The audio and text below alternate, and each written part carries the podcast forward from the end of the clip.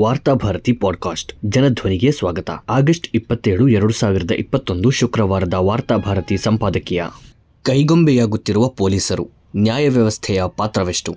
ದೇಶದಲ್ಲಿಂದು police ಅಧಿಕಾರಿಗಳು ಅಧಿಕಾರದಲ್ಲಿರುವ ರಾಜಕೀಯ ಪಕ್ಷಗಳ ಕೈಗೊಂಬೆಗಳಾಗುತ್ತಿದ್ದಾರೆ ಎಂದು ಸರ್ವೋಚ್ಚ ನ್ಯಾಯಾಲಯ ಆತಂಕ ವ್ಯಕ್ತಪಡಿಸಿದೆ. ಐಪಿಎಸ್ ಅಧಿಕಾರಿ ಗುರ್ಜಿಂದರ್ ಪಾಲ್ ಸಿಂಗ್ ಸಲ್ಲಿಸಿರುವ ಅರ್ಜಿಯ ವಿಚಾರಣೆಯನ್ನು ಕೈಗೆತ್ತಿಕೊಂಡ ಸಂದರ್ಭದಲ್ಲಿ ಸುಪ್ರೀಂ ಕೋರ್ಟ್ ಈ ಕಳವಳವನ್ನು ವ್ಯಕ್ತಪಡಿಸಿದೆ. ಮೇಲ್ನೋಟಕ್ಕೆ ಸುಪ್ರೀಂ ಕೋರ್ಟ್ನ ಆತಂಕ ದೇಶದ ಪಾಲಿಗೊಂದು ಭರವಸೆಯಾಗಿದೆ. ಆದರೆ ಇಂತಹದೊಂದು ಹೇಳಿಕೆಗೆ ಕಾರಣವಾಗಿರುವ ಪ್ರಕರಣವನ್ನು ತುಸು ಕೆದಕಿ ನೋಡಿದಾಗ ನಮಗೆ ನಿರಾಸೆಯಾಗುತ್ತದೆ. ಹಿಂದಿನ ಬಿಜೆಪಿ ಸರ್ಕಾರದೊಂದಿಗೆ ಸಿಂಗ್ ಅತ್ಯಂತ ನಿಕಟವಾಗಿದ್ದರು ಎನ್ನುವ ಆರೋಪಗಳಿವೆ. ಅಂದಿನ ಸರ್ಕಾರ ಸಿಂಗ್ ಅವರನ್ನು ತನ್ನ ಮೂಗಿನ ನೇರಕ್ಕೆ ಬಳಸಿಕೊಂಡಿತ್ತು. ಇದೀಗ ಸರ್ಕಾರ ಬದಲಾದ ಬೆನ್ನಿಗೆ ಸಿಂಗ್ ವಿರುದ್ಧ ಭ್ರಷ್ಟಾಚಾರ ನಿಗ್ರಹ ದಳ ಬಿದ್ದಿದೆ. ಸುಮಾರು ಹತ್ತು ಕೋಟಿ ರೂಪಾಯಿ ಮೌಲ್ಯದ ಆಸ್ತಿ ಪತ್ತೆಯಾಗಿದ್ದು, ಬೇನಾಮಿ ವ್ಯವಹಾರಗಳ ಕುರಿತ ದಾಖಲೆಗಳು ಸಿಕ್ಕಿವೆ ಎಂದು ಅಧಿಕಾರಿಗಳು ಆರೋಪಿಸಿದ್ದಾರೆ. ಆದರೆ ಸಿಂಗ್ ಈ ದಾಳಿ ಪೂರ್ವಾಗ್ರಹ ಪೀಡಿತ ಎಂದು ನ್ಯಾಯಾಲಯದಲ್ಲಿ ವಾದಿಸುತ್ತಿದ್ದಾರೆ. ಹಿಂದಿನ ಬಿಜೆಪಿ ಸರ್ಕಾರದೊಂದಿಗೆ ನಿಕಟವಾಗಿದ್ದೆ ಎಂದು ಶಂಕಿಸಿ, ಹಿಂದಿನ ಬಿಜೆಪಿ ಸರ್ಕಾರದೊಂದಿಗೆ ನಿಕಟವಾಗಿದ್ದೆ ಎಂದು ಶಂಕಿಸಿ, ನನ್ನ ಮೇಲೆ ಈಗಿನ ಸರ್ಕಾರ ದಾಳಿ ನಡೆಸುತ್ತಿದೆ. ಆದ್ದರಿಂದ ಎಫ್ಐಆರ್ ಅನ್ನು ರದ್ದುಗೊಳಿಸುವಂತೆ ಅವರು ಸುಪ್ರೀಂ ಕೋರ್ಟ್ ಮೆಟ್ಟಿಲನ್ನೇರಿದ್ದಾರೆ ಈ ಹಿನ್ನೆಲೆಯಲ್ಲಿ ಸಿಂಗ್ ಅವರಿಗೆ ಪೂರಕವಾಗಿ ಸುಪ್ರೀಂ ಕೋರ್ಟ್ ತನ್ನ ಆತಂಕವನ್ನು ವ್ಯಕ್ತಪಡಿಸಿದೆ. ಇಂದು ಕೇಂದ್ರ ಸರ್ಕಾರ ವಿವಿಧ ತನಿಖಾ ಸಂಸ್ಥೆಗಳನ್ನು ತನ್ನ ಕೈಗೊಂಬೆ ಮಾಡಿಕೊಳ್ಳುತ್ತಿರುವ ಬಗೆಗಿನ ಆತಂಕದಿಂದ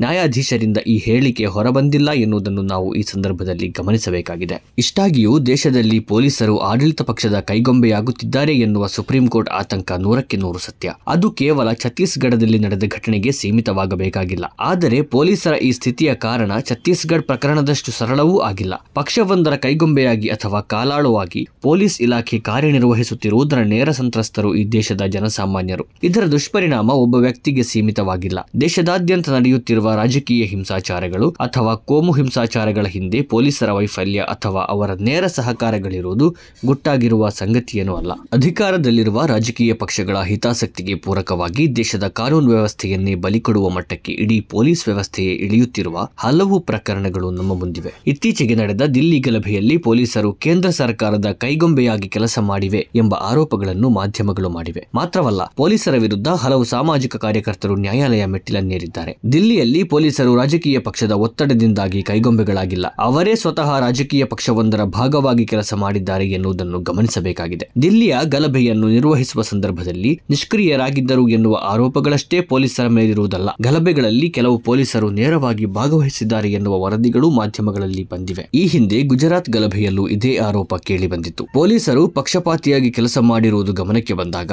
ಮಧ್ಯ ಪ್ರವೇಶಿಸಬೇಕಾಗಿದ್ದುದು ನ್ಯಾಯಾಲಯ. ಸುಮಾರು ನಲವತ್ತಕ್ಕೂ ಅಧಿಕ ಮಂದಿಯ ಸಾವಿಗೆ ಕಾರಣವಾದ ದಿಲ್ಲಿ ಪ್ರಕರಣಕ್ಕೆ ಸಂಬಂಧಿಸಿ ನ್ಯಾಯಾಲಯ ಕೂಡ ಮೌನ ಪಾಲಿಸಿತು. ಇಂದು ಸಾಮಾಜಿಕ ಕಾರ್ಯಕರ್ತರು ಒಬ್ಬೊಬ್ಬರಾಗಿ ನ್ಯಾಯಾಲಯದ ಮೆಟ್ಟಿಲನ್ನು ತುಳಿದು ಪ್ರಶ್ನೆಗಳನ್ನು ಕೇಳುತ್ತಿರುವುದರಿಂದ ಪೊಲೀಸರನ್ನು ಸಣ್ಣ ಪ್ರಮಾಣದಲ್ಲಿ ನ್ಯಾಯಾಲಯ ತರಾಟೆಗೆ ತೆಗೆದುಕೊಳ್ಳುತ್ತಿದೆ. ಆಡಳಿತದಲ್ಲಿರುವ ಪಕ್ಷದ ಕೈಗೊಂಬೆಗಳಾಗದೆ ಸಂವಿಧಾನಕ್ಕೆ ಬದ್ಧವಾಗಿ ಕರ್ತವ್ಯ ನಿರ್ವಹಿಸಿದರೆ ಅವರ ಸ್ಥಿತಿ ಏನಾಗಬಹುದು ಎನ್ನುವುದಕ್ಕೆ ನಮ್ಮ ಮುಂದೆ ನಿವೃತ್ತ ಪೊಲೀಸ್ ಅಧಿಕಾರಿ ಸಂಜೀವ್ ಭಟ್ ಇದ್ದಾರೆ. ಗುಜರಾತ್ ಹತ್ಯಾಕಾಂಡದಲ್ಲಿ ಭಾಗಿಯಾದ ನಕಲಿ ಎನ್ಕೌಂಟರ್ಗಳನ್ನು ನಡೆಸಿದ ಆರೋಪ ಹೊತ್ತ ಅಧಿಕಾರಿಗಳೆಲ್ಲ ನಿರಪರಾಧಿಗಳೆಂದು ಹೊರಬಂದಿದ್ದಾರೆ. ಇದೇ ಸಂದರ್ಭದಲ್ಲಿ ರಾಜಕಾರಣಿಗಳನ್ನು ಪ್ರಶ್ನಿಸಿದ ಗುಜರಾತ್ ಹತ್ಯಾಕಾಂಡಕ್ಕೆ ಸಂಬಂಧಿಸಿ ಪ್ರಭುತ್ವದ ವಿರುದ್ಧ ಧ್ವನಿ ಎತ್ತಿದ ಸಂಜೀವ್ ಭಟ್ ಕ್ಷುಲ್ಲಕ ಆರೋಪದಲ್ಲಿ ಇನ್ನೂ ಜೈಲಲ್ಲಿದ್ದಾರೆ. ಇವರು ಜೈಲಲ್ಲಿರುವುದಕ್ಕೆ ಕೇವಲ ರಾಜಕೀಯ ಪಕ್ಷಗಳು ಮಾತ್ರ ಕಾರಣವಲ್ಲ. ಒಂದು ವೇಳೆ ಈ ದೇಶದ ನ್ಯಾಯ ವ್ಯವಸ್ಥೆ ಪ್ರಭುತ್ವದ ಕೈಗೊಂಬೆಯಾಗಿಲ್ಲ ಎಂದಾಗಿದ್ದರೆ ಸಂಜೀವ್ ಭಟ್ರಂತಹ ಅಧಿಕಾರಿಗಳು ಜೈಲು ಕಂಬಿ ಎಣಿಸುವ ಸ್ಥಿತಿ ನಿರ್ಮಾಣವಾಗಬೇಕಾಗಿರಲಿಲ್ಲ. ಸಂಜೀವ್ ಭಟ್ಟಿಗೆ ಒದಗಿರುವ ಸ್ಥಿತಿಯನ್ನು ನೋಡಿದ ಯಾವುದೇ ಪೊಲೀಸ್ ಅಧಿಕಾರಿಯಾಗಲಿ, ಆತ ಸಂವಿಧಾನಬದ್ಧವಾಗಿ ಕೆಲಸ ಮಾಡಲು ಸಾಧ್ಯವೇ? ಆಡಳಿತದಲ್ಲಿರುವ ಪಕ್ಷಗಳನ್ನು ಎದುರು ಹಾಕಿಕೊಳ್ಳಲು ಸಾಧ್ಯವೇ? ಈ ಪ್ರಶ್ನೆಗೆ ಉತ್ತರಿಸುವ ಹೊಣೆಗಾರಿಕೆ ಮತ್ತೆ ಸುಪ್ರೀಂ ಕೋರ್ಟ್ ಹೆಗಲ ಮೇಲೆಯೇ ಬೀಳುತ್ತದೆ. ಪೊಲೀಸರು ಆಡಳಿತ ಪಕ್ಷದ ಕೈಗೊಂಬೆಗಳಾಗುತ್ತಿರುವುದು ಇತ್ತೀಚಿನ ಹೊಸ ಪ್ರವೃತ್ತಿ ಎಂದು ಸುಪ್ರೀಂ ಕೋರ್ಟ್ ಹೇಳಿದೆ. ಅಲ್ಲ, ರಾಜಕೀಯ ಪಕ್ಷಗಳ ಕೈಗೊಂಬೆಗಳಾಗಿ ಪೊಲೀಸರು ಕೆಲಸ ಮಾಡುತ್ತಿರುವುದು ಹಳೆಯ ಪ್ರವೃತ್ತಿ. ಹೊಸ ಪ್ರವೃತ್ತಿ ಯಾವುದೆಂದರೆ ಇತ್ತೀಚಿನ ದಿನಗಳಲ್ಲಿ ನ್ಯಾಯ ವ್ಯವಸ್ಥೆಯೇ ಆಳುವವರ ಕೈಗೊಂಬೆಯಾಗುತ್ತಿರುವುದು. ಮೊದಲಿಗಿಂತ ಎರಡನೆಯದ್ದು ಆತಂಕಕಾರಿ. ಶಾಸಕಾಂಗ, ಕಾರ್ಯಾಂಗ ಅಪಾಯದಲ್ಲಿದ್ದಾಗ ಇಡೀ ದೇಶ ಸಂವಿಧಾನದ ಅಳಿವು ಉಳಿವಿನ ಭಾರವನ್ನು ನ್ಯಾಯಾಲಯದ ಹೆಗಲ ಮೇಲಿಡುತ್ತದೆ. ಅಂತಹ ನ್ಯಾಯಾಂಗವೇ ಆಳುವವರ ಕೈಗೊಂಬೆಯಾದರೆ? ರಾಜ್ಯಸಭೆಯಂತಹ ಹುದ್ದೆಗಳನ್ನು ಅಪೇಕ್ಷಿಸಿ ನ್ಯಾಯಮೂರ್ತಿಗಳು ಸರ್ಕಾರದ ರಾಜ್ಯಸಭೆಯಂತಹ ಹುದ್ದೆಗಳನ್ನು ಅಪೇಕ್ಷಿಸಿ ನ್ಯಾಯಮೂರ್ತಿಗಳು ಸರ್ಕಾರದ ಮೂಗಿನ ನೇರಕ್ಕೆ ತೀರ್ಪುಗಳನ್ನು ನೀಡಿದರೆ ಕಾನೂನು ವ್ಯವಸ್ಥೆಯ ನಡೆಯ ಮೇಲೆ ನ್ಯಾಯ ವ್ಯವಸ್ಥೆ ತನ್ನ ಹದ್ದಿನ ಕಣ್ಣನ್ನು ಇಟ್ಟಿದ್ದರೆ ಇಂದು ಈ ಸ್ಥಿತಿ ನಿರ್ಮಾಣವಾಗುತ್ತಿರಲಿಲ್ಲವೇನೋ. ಆದ್ದರಿಂದ ಪೊಲೀಸ್ ವ್ಯವಸ್ಥೆಗಳು ರಾಜಕಾರಣಿಗಳ ಹಿಡಿತಕ್ಕೆ ಸಿಕ್ಕಿ ನರಳುವಲ್ಲಿ ತನ್ನ ಪಾತ್ರವೆಷ್ಟು ಎನ್ನುವುದನ್ನು ಸುಪ್ರೀಂ ಕೋರ್ಟ್ ಆತ್ಮವಿಮರ್ಶೆಗೆ ಒಡ್ಡಬೇಕಾಗಿದೆ. ರಾಜ್ಯಸಭೆಯಂತಹ ಹುದ್ದೆಗಳನ್ನು ಅಪೇಕ್ಷಿಸಿ ನ್ಯಾಯಮೂರ್ತಿಗಳು ಸರ್ಕಾರದ ಮೂಗಿನ ನೇರಕ್ಕೆ ತೀರ್ಪುಗಳನ್ನು ತೀರ್ಪುಗಳನ್ನು ನೀಡಿದರೆ. ಕಾನೂನು ವ್ಯವಸ್ಥೆಯ ನಡೆಯ ಮೇಲೆ ನ್ಯಾಯ ವ್ಯವಸ್ಥೆ ತನ್ನ ಹದ್ದಿನ ಕಣ್ಣನ್ನು ಇಟ್ಟಿದ್ದರೆ ಇಂದು ಈ ಸ್ಥಿತಿ ನಿರ್ಮಾಣವಾಗುತ್ತಿರಲಿಲ್ಲವೇನೋ. ಆದ್ದರಿಂದ ಪೊಲೀಸ್ ವ್ಯವಸ್ಥೆಗಳು ರಾಜಕಾರಣಿಗಳ ಹಿಡಿತಕ್ಕೆ ಸಿಕ್ಕಿ ನರಳುವಲ್ಲಿ ತನ್ನ ಪಾತ್ರವೆಷ್ಟು ಎನ್ನುವುದನ್ನು ಸುಪ್ರೀಂ ಕೋರ್ಟ್ ಆತ್ಮವಿಮರ್ಶೆಗೆ ಒಡ್ಡಬೇಕಾಗಿದೆ.